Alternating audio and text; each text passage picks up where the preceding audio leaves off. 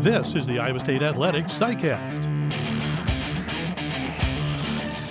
Hi, everybody. I'm John Walters. Today's CyCast is a visit with Cyclone basketball legend Hank Whitney, a former All Big Eight player from New York who went on to a successful professional career.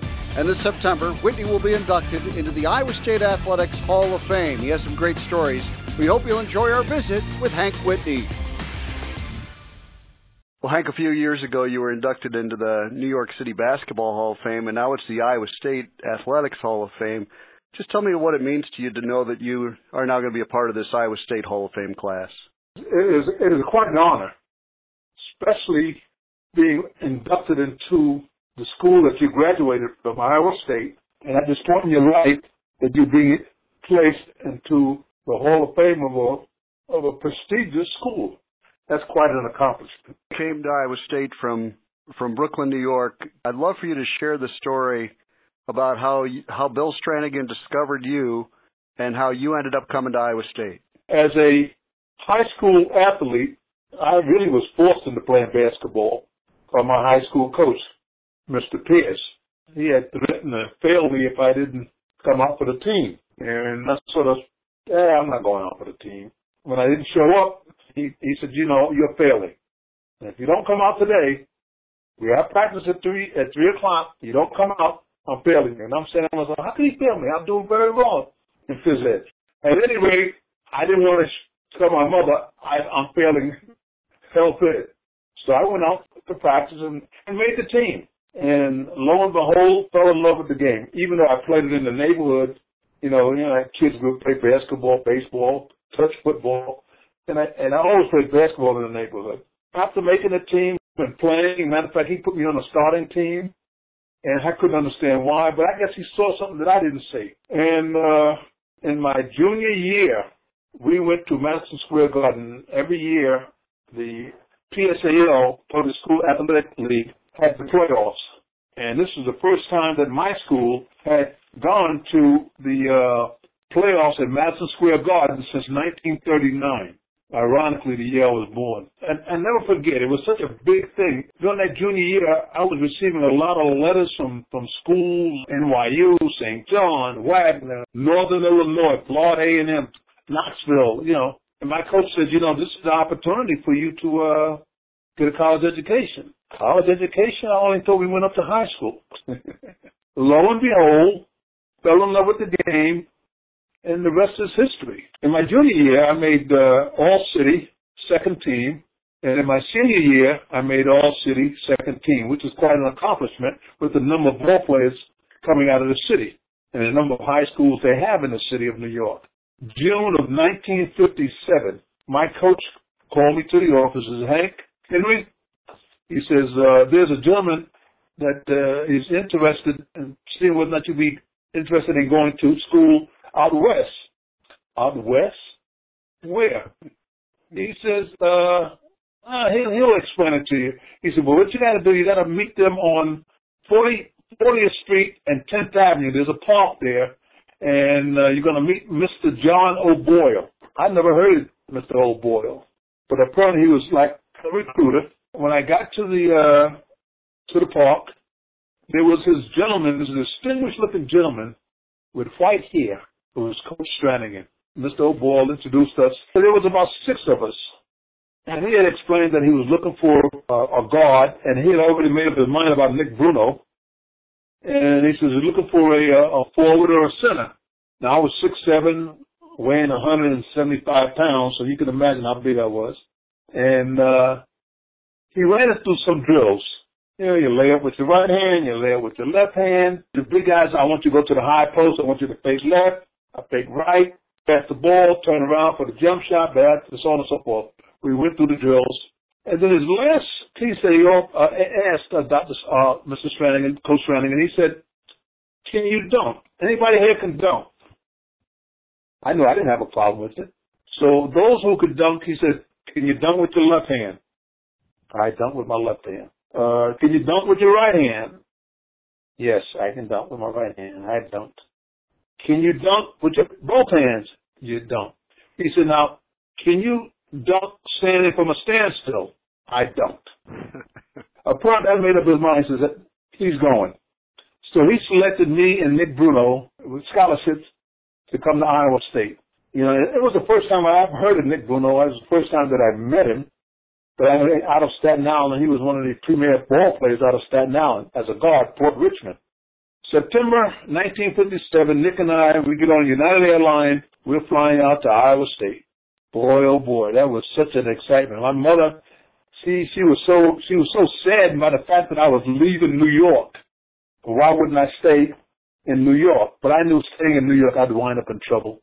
If I went to St. John, I'd be coming home every night. NYU, I'd be coming home every night. If I went to Radnor, I'd be coming home every night. And I know I'd be running around with the same people that was getting themselves in trouble. Not all, but some. And I guess I would have fell in line. So my choice of Iowa State was after meeting Strannigan. We talked, and I knew that Iowa State had just went into that ball freeze and that beat Kansas with Wilt Chamberlain. That was a big thing. I mean, it was all over the newspaper because they went into that and they froze the ball on him. So Coach Strannigan, he's, after we finished talking one they said, all right, fine. We're going to send for you to come out in September. He said, just keep, keep working on, working out so you'll be all right. And he said, here's our schedule for next year. I looked at the card.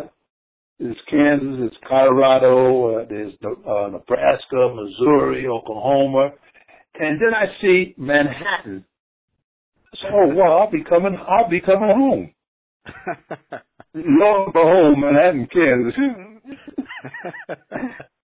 That's how naive I was. When I got home, my mother said, "What happened?" I said, "I'm gonna, mom, I'm gonna go to school out west." Out west where?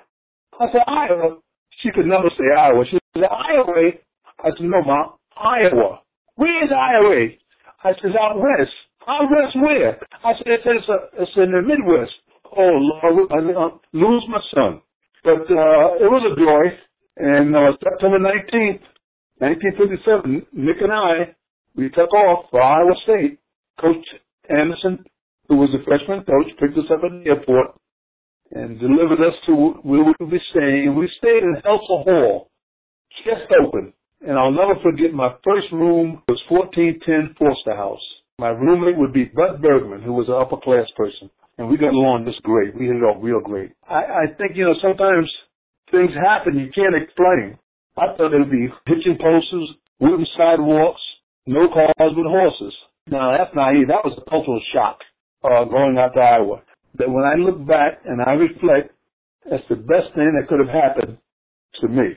Me going to Iowa State. I think I matured quite rapidly. I was always a responsible person and the people I met were just unbelievable. Miss Erskine, uh, the Woolies, uh, the Woolies adopted me and Nick because we both out of New York, and they sort of shared the Thanksgiving with us and Sundays with us. We'd go and eat. So it was a, a choice. I mean, how would I know this? Faith, faith. That's how I wound up at uh, Iowa State. Did it help that you had Nick with you, so you had you know somebody else from New York at least to go through that experience with you? Yeah, Nick and I were became very, very. We never roomed together, but we became very, very close. Nick and I became we were, we were like like brothers. I moved upstairs on my sophomore year the Carpenter House where, and Nick was living in Carpenter House at the time, but we were never roommates. And we were very close. We were, we were very, even after graduation, Nick, you know, uh, I'd visit Nick in Staten Island and go over to his, his uh, mom's house and we'd have dinner at John Crawford, Vinnie Brewer and I. We, we were so close. And, but it did help having Nick there because we sort of fed off of each other. You know, when I got down, Nick was there to pick me up. When Nick got down, I was there to pick him up. So, uh, yeah, it helped. It certainly helped. Well, Glenn Anderson ended up taking over as your head coach your junior year almost immediately you went down to uh, win that Big Eight holiday tournament. That had to be a big, big thrill. Oh boy, let me, let me tell you, Vinnie Brewer came out to Iowa State. That was the piece that was missing because you know Vinnie was a hell of a ball player. For someone that's six three, could rebound, could shoot, could drive, and could play defense. The two of us rebounding was like he very seldom got the ball. Going down to the Big Eight tournament, that Christmas tournament, and we beat Kansas, KU.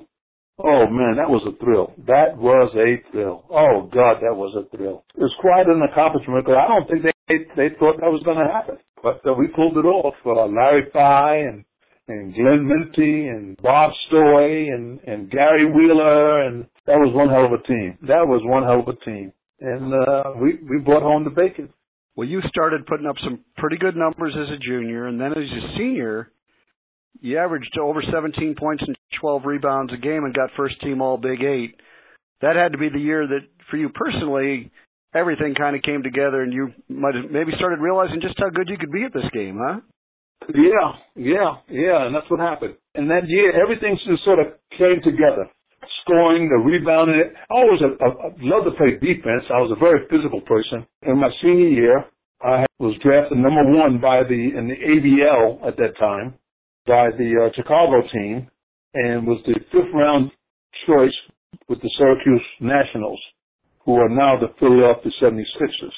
And I opted to play with, with the ABL one, because Abe Saperstein had it set up so that all those all those players coming out and playing in this league would play against the Harlem Globetrotters, and we would travel around the country, paying us a hundred dollars a game, all expenses paid, and uh, a lot of us went wound up in the uh, in the ABL. Uh, Bill Bridges, Cedric Price, Tony Jackson. There was a whole crew of us.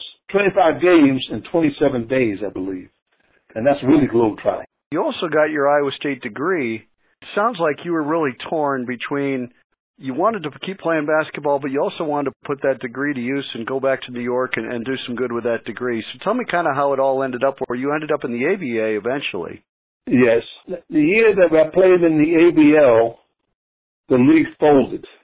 I had my degree because I had gone back. Anderson made certain that I came back after my first year playing pro ball to get the six credits I needed to get my diploma.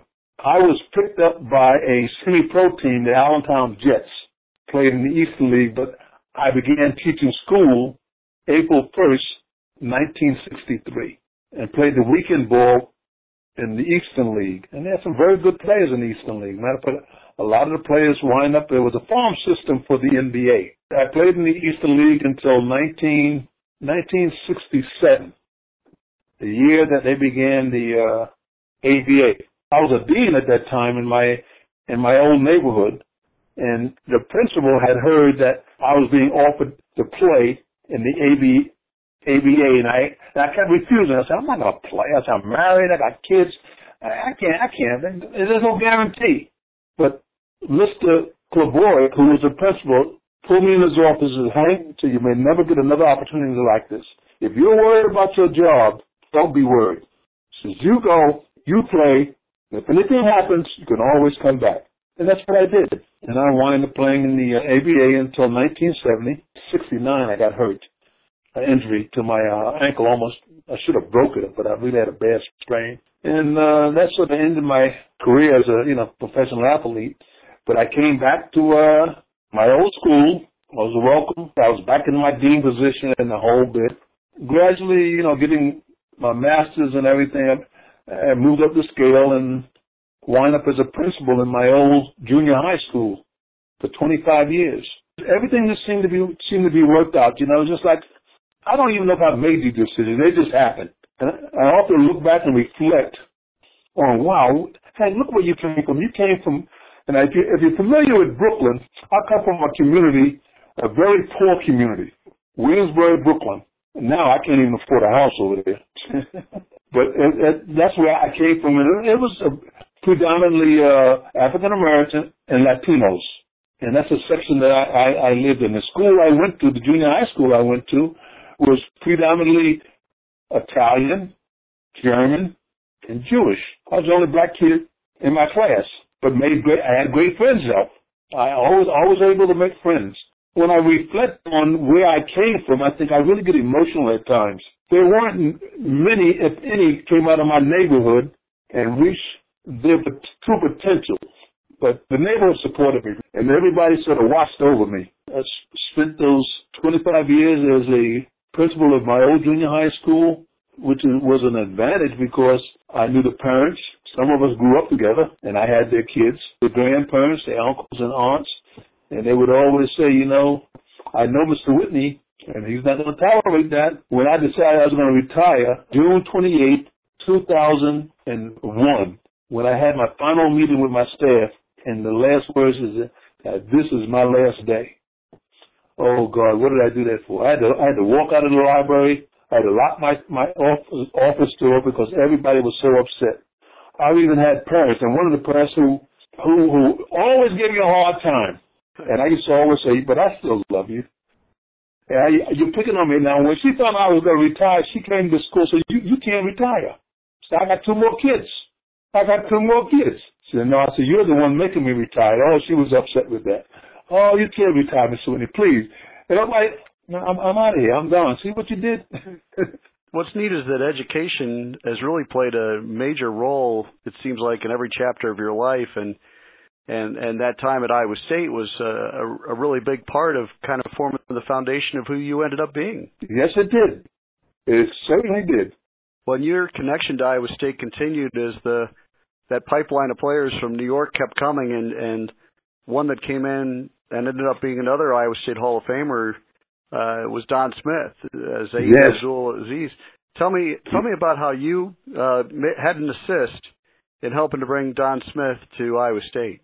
One of Don Smith's, uh, I think it was, I think it was his uncle Al. Al was a police officer, and Al was assigned to my to my uh, junior high school where I was teaching at, and where I was the dean at. He knew I played ball because he was always heavy into uh, getting kids to, in different leagues and, and, and, and playing around in church leagues and the whole bit. He came to me, he says, hey, he said, I got a kid. He said, really, you got a nice kid and, and a good ball player. He said, but you know, this kid, they never offered him any type of offer, uh, scholarship or anything. I said, well, how good is he? He said, he's pretty decent. I said, I tell you what, Al, bring him down to uh, my community center, and I'll work out with him one on one. Oh, was I impressed? Oh, so I called Coach Anderson. I said, Coach, I got a kid. This kid jumps higher than me. He said, Come on, there's nobody jumps higher than you. I said, Coach, believe me, this kid jumps higher than me. Kid by the name of Don Smith. I said, kid is good. See, he ain't got no scholars. He said, what kind of kid he is? I said, based on what I know, I know his uncle. He's, his uncle's a police officer. I said, this kid is, is a good kid. I like the way mannerism when we met and we talked and the whole bit. So Coach Anderson said, well, I'm going to send for him. I said, Coach, you're not going to regret it. The rest is history. And uh, matter of fact, Don, we keep in touch with each other. He wrote a book, and he made a point to, to, to put me in his book. I think he's living in Seattle, if I'm not mistaken. Yeah, I think that's right. Yeah, he's under, his name is Zaid. He changed it because he changed his religion. But uh, he had quite a he had a quite a run at uh, at Iowa State and he did well. He did well in the NBA.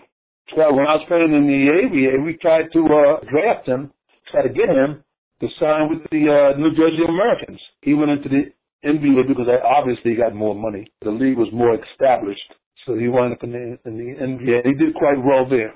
During that era, the ABA certainly didn't take a back seat to the NBA. Uh, there were so many tremendous players in the ABA, and what a colorful league. Just tell me a few of your memories of, of playing in the ABA. That had to be an awful, awful lot of fun in your professional career. Oh boy, especially when you had a coach like Max Zaslofsky, who would call timeout and say nothing. and Max was considered a pretty decent ball player when he played in the NBA. But Max would call timeout and just stand around and say nothing. And it was the players, Walt Simon, myself, Levern Tart, we became the mini coaches or whatever. This is what you got to do. Got to box out. We got to do this. Got to do that. It was a hell of a league, and they had a lot of hell of ball players. Connie Hawkins, Dr. J. I remember seeing Dr. J. and I said, "This kid is." Because we played in a tournament together. The only player to win the MVP twice in that league, the Don Bosco League. And I had decided I'm not playing no more. Hey, I'm up in age. I'm not playing no more. The person that handled Don Bosco team said, Hank, so you know we don't have to worry about rebounds. So we got to the kid says uh he's good. I said, who his name is Julius Erving. I said, I know that kid. He said he's a tough ball player. He says, this is be I know you don't want to play, but come on, play. And we had the uh, guard from uh, the the Celtics, Jojo White. We played. We won the tournament, and I tell you, I was so impressed with Dr. J.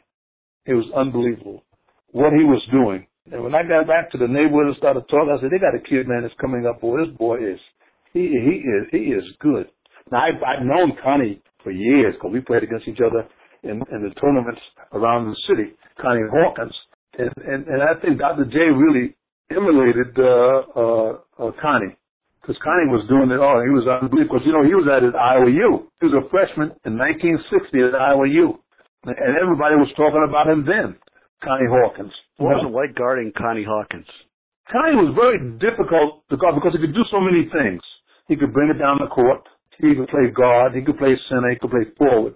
But I found a secret to, guard Connie. Connie didn't like physical contact. As great as he was, he didn't like anyone to be physical. Not that I stopped him, but I think I did I did a good job against Connie. And we became very good friends because I wound up playing with Pittsburgh in the last years of the uh, the the ABA with the uh, Pipers. You know, and it's ironic. You know, this past uh, April they did a thing of the 50th anniversary of the ABA, and they did it down in Indianapolis. Initially, I wasn't going to go, but then everybody talked me. They said, Hank, why don't you go? So, you know, you may never see these guys again. And uh, I, I'm so glad I went. I saw my old roommate, Doug Moe, Bob Berger. We, we had a great time reminiscing because we were the first to play in the ABA 50 years ago. And it seems like yesterday. It was really a great week. And they, they, they did a, they did one heck of a job. You know, Indiana Pacers is one of the teams that was in the league and they put on, they put on quite a show. We all got these rings for 50th anniversary. Oh, nice, nice rings. It was, it was, it was really, it was quite a tribute. It was quite a tribute you still stayed connected, obviously, to Iowa State too. Tell me a little bit about all your your family connections to Iowa State University to this day. My wife, she has since passed in, in 2013, but uh, she was I, I met her at, uh, in my uh, junior year. She didn't know who the heck I was. I thought I thought everybody knew who I was, but she didn't. and I guess maybe that's what attracted me, you know, to her. And uh, we got married in uh, 1962 after my uh, first year in the ABL, and we got married in '62. We moved to moved to New York. We had three kids. They're all teachers. Her mother, her mother is uh, still living. Miss Griffith is still living. She just celebrated her hundredth birthday. And the uh, there was a family, it was an African American family that adopted me when I came to Iowa State. Matter of fact, and John Crawford, because John introduced me to the Wood family. Mm-hmm. And we still stay in touch. Ellen lives in uh, South Carolina, and, and Zoe lives in, in, in Ohio. Dayton, Ohio. We keep in touch and what have you. So I've had some good connections. You had a son that went to Iowa State as well. Is that right? Yeah, Brian. Uh, my son Brian. He he went to Iowa State. He graduated from Iowa State. I didn't want him to go to Iowa State. He was a football player, and I used to always tell him, Brian, you know, you may you may be coming out of New York City high school football. I said, but you know, when you go out to Iowa, these guys, yeah, I said, these guys are knocking over tractors and what have you. I don't know. No, Dad, I want to do just like you did. Brian, this is a different world, son. It's, I played basketball. I didn't play football. But he went up to Iowa State. Matter of fact, I, I spoke to the coach at Iowa State. He said, hey, we'll put him on the uh, partial. We'll take care of his books and, and some other things they would take care of. He went out there and he spent his four years and he got, he got his degree. And my oldest son was born in Iowa and he went to Drake for a couple of years, and then he then he came home and because he was becoming a professional student, I couldn't afford it, so I had to bring him home. It all worked out well. You know, God is good. You know, they're all uh, educators. Brian, he's almost close to to uh, retirement. My daughter, she's she's a, a school teacher. Her husband is a federal officer with the government, and my son Brett, the oldest, he's a he's a teacher. His wife's a teacher. Uh, Brian teaches school and his wife teaches school, so they're all they're all in the educational uh, field. Well, Hank, I know it's going to be. Uh, I know you came back for John Crawford. You mentioned him. You came back when he went in the Hall of Fame, and now it's your turn. That's just going to be a very special weekend. We really look forward to having you back in Iowa one more time in September, and nobody deserves it more than you do. It's going to be terrific to have you back and see you go into the Hall of Fame. You know, it's, it's ironic that you, you say that. One of the fellows called me today they told me that we lost one of the fellows, uh, Bob Johnston, who went to Niagara, and uh, he just passed away. And he was at John's induction, Tommy Hemans. He came down. He was at uh, at, at John's induction into the uh, Iowa State Hall of Fame. And when I told him that I was being inducted, he said, "Oh man, Hank, about time." I said, "Tommy, everybody can't go in at one time, Ed." so everybody can't sit in the front row. So you're not taking the back seat to anybody as far as we're concerned. We're uh we're really excited to have you coming back and uh thanks so much for taking some time and sharing some memories and we'll look forward to sharing more memories with you when you come back in September. Uh, thanks so very, very much. I've had a lot of inductions into the Brooklyn USA Hall of Fame, the New York City Hall of Fame, the John Hunter Hall of Fame, and the whole nine yards and what have you. But I this is very special. This is very, very special.